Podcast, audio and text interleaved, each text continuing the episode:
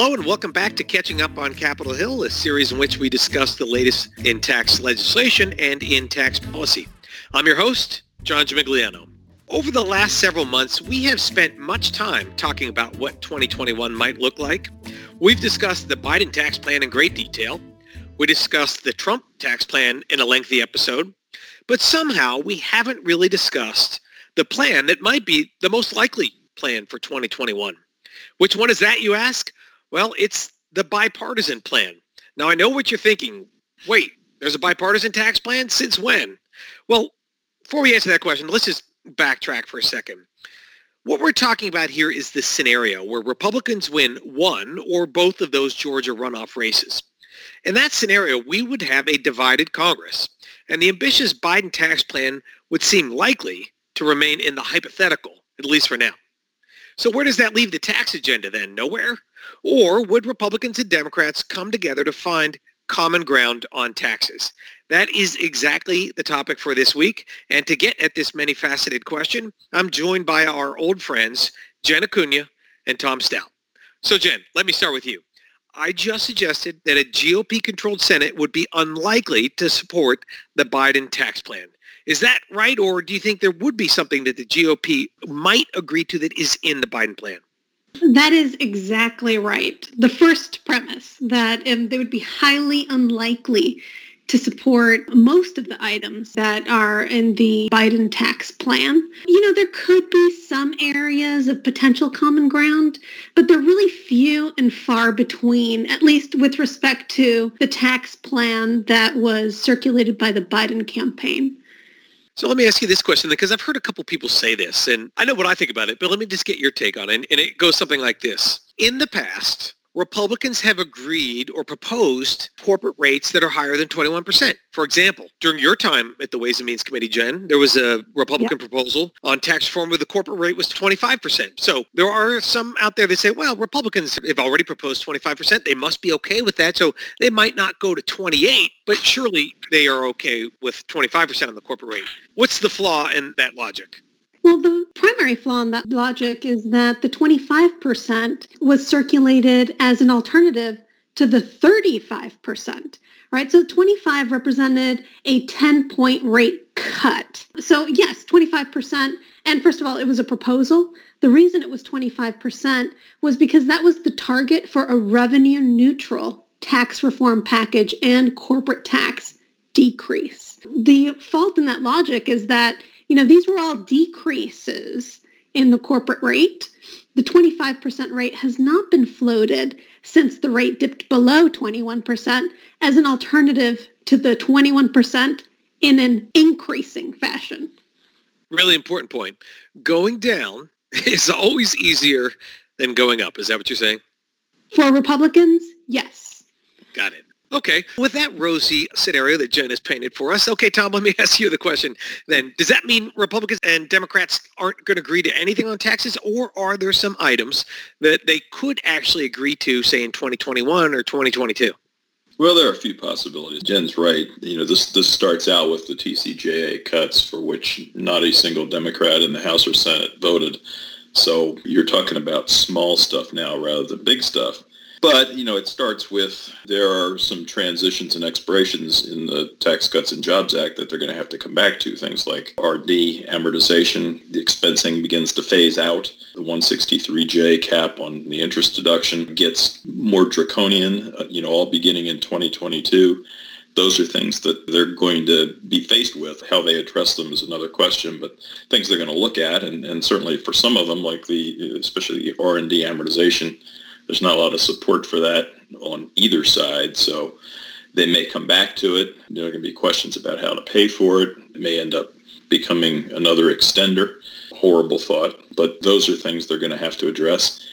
There's a retirement security bill out there that's bipartisan, the Secure Act. It's mostly aimed at you know trying to get more people at the lower end of the income spectrum involved in retirement programs by providing credits for small businesses, set them up and having automatic enrollment, things like that. Both sides might be able to come together in some sort of deal on other things, on some income tax cuts at the lower end of the income spectrum, for instance, expansion of the EITC or refundable child credits. Yes, there are some places where at least there's room for some discussion. Uh, the question is always going to be how to offset the cost if they have to offset the cost. And there may be some opportunities, you know, if economic stimulus is something that we're looking at because we're still in a recession, which we all may be, there may be things that can be done without offsets. So there are some things that could come to. And one other thing, what about the potential for who knows what's going to happen in the next week on another round of COVID relief, but do you think it's possible we could get another significant COVID bill next year that could have tax items in it, including tax items for the business community? Well, it's certainly a possibility if they don't get one done this year. The bill that this little bipartisan group is talking about now at least comes back to the question of forgiven PPP loans and whether the associated expenses can be deducted. So things like that and, and potentially the employee retention tax credit could make its way back into a bigger bill than the one they're talking about currently. All right, well, that's kind of promising. There's a pretty long list you just gave us there, Tom. So I guess it means, for one thing, we know Congress loves an extender. When something's expiring, you know, they just can't ever seem to let it go, as we've talked about before. And the other good news is I guess we won't have to shut down this podcast next year because there'll be things to talk about. So that's good. But so then, Jen, you heard Tom's list there. It's a pretty long list. Those things cost money. They will all cost money.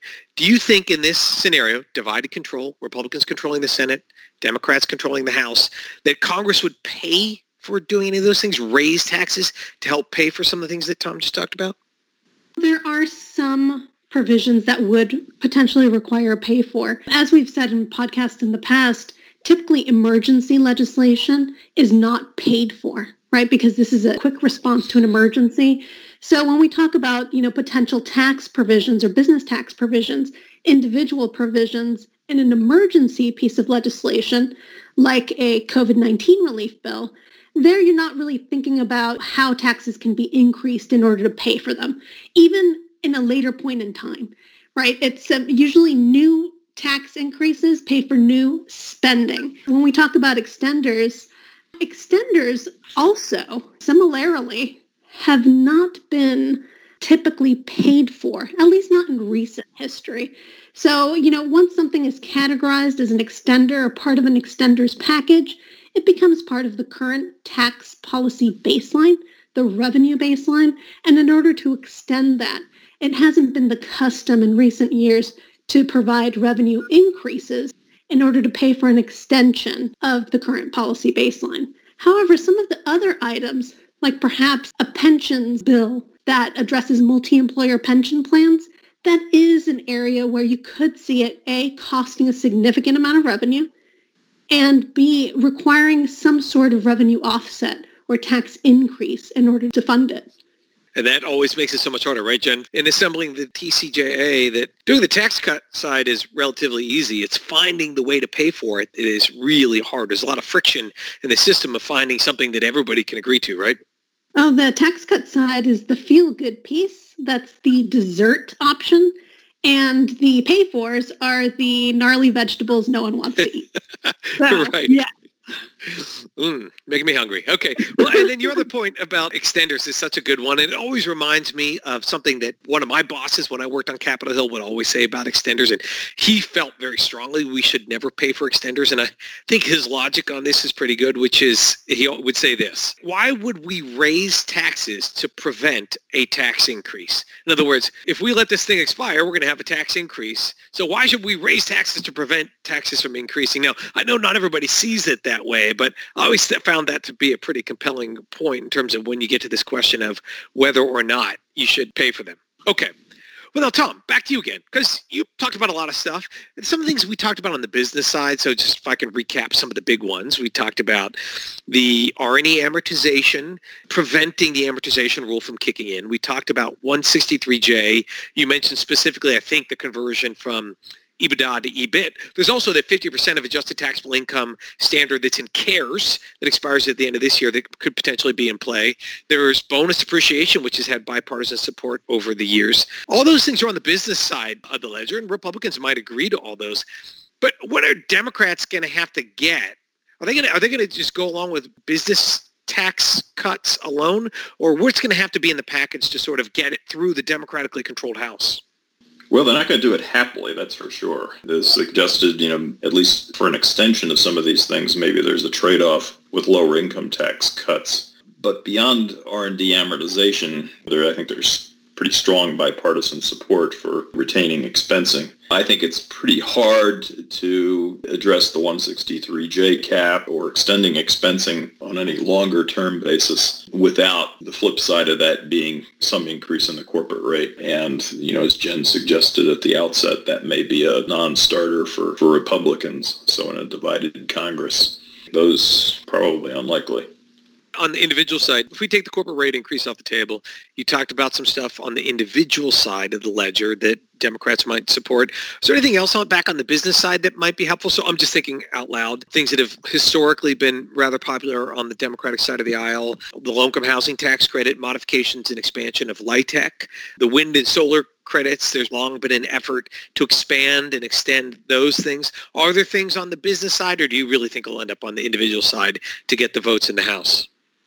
Those could work into it too, into, into some sort of a broader deal. There's a lot more interest on the Democratic side doing the low income tax cuts, but there is interest in green credit, and as you suggest, so you know that that may be part of a deal, at least for a shorter term extension. I think you know trying to make any of these things permanent without a, an adjustment in the corporate probably isn't getting through a Democratic House.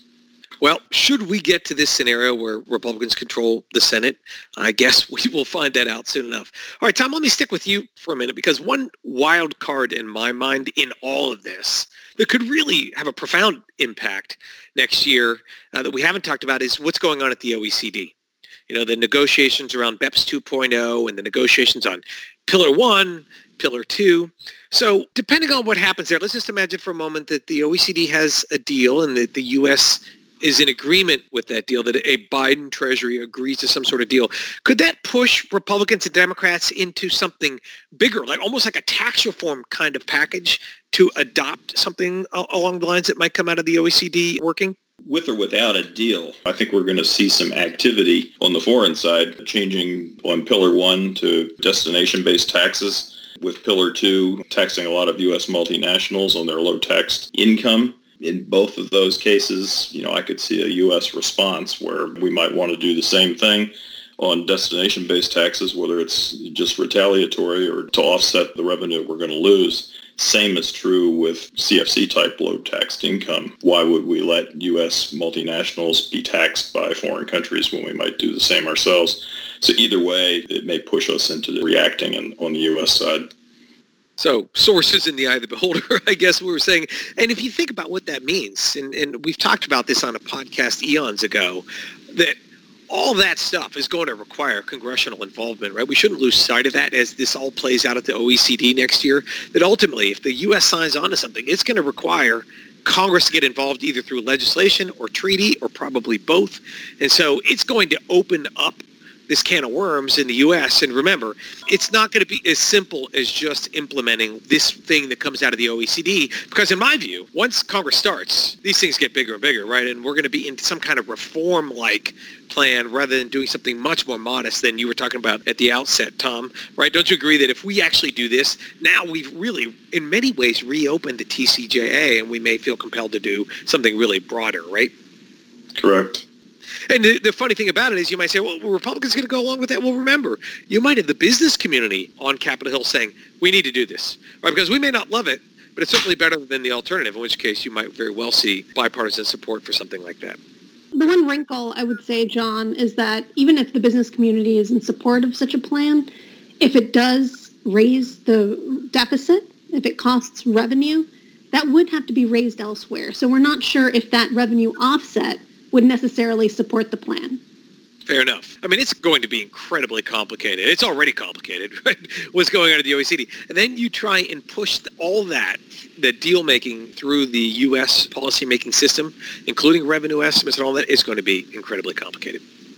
All right, Jen, let's go back to this scenario where at the OECD, maybe we have some kind of deal is struck, but let's just play this scenario out on pillar two. What if as part of that deal, The deal is that while GILTI broadly will satisfy the requirements of Pillar 2, that we would have to change it in some kind of way maybe making it look more like the Biden proposal, go to country by country or something else structurally. And then one of the other real sticking points here has been what about the BEAT? And would the U.S. pull down the BEAT in exchange for getting some kind of deal to be able to keep GILTI? So let me just come back to that because nobody knows this better than you do, having lived through the original negotiated enactment of both GILTI and the BEAT. Just talk to us about, do you think the Republicans would agree to really structural changes in the GILTI and maybe even scaling back or even eliminating the BEAT if it absolutely came to that in the course of the OECD context?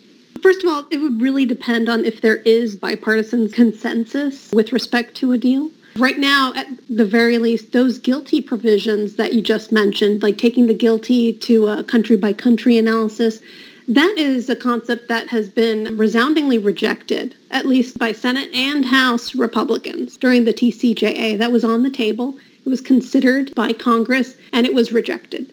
So that would be a tougher sell at the very least, that it would also be a tougher sell among companies and stakeholders. But setting that aside, when we talk about the BEAT, that's going to be another issue, right? Because if you eliminate this inbound proposal, there's going to be political pressure domestically to replace it with something else, right? So possible, but it's not the BEAT versus no inbound. It's really the BEAT versus an alternative inbound provision to replace the BEAT.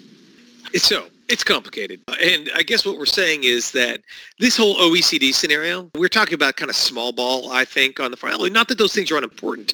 Things we talked about at the outset is having bipartisan support. But if this comes through, if we really get into negotiation around implementation of some kind of agreement at the OECD, it could get really interesting and really complicated in terms of trying to find legislation that can pass both the democratically controlled House, the Republican-controlled Senate. So it is going to be interesting, as it always is. Well, that's it for this week. I hope you enjoyed this discussion of what bipartisan tax legislation might look like.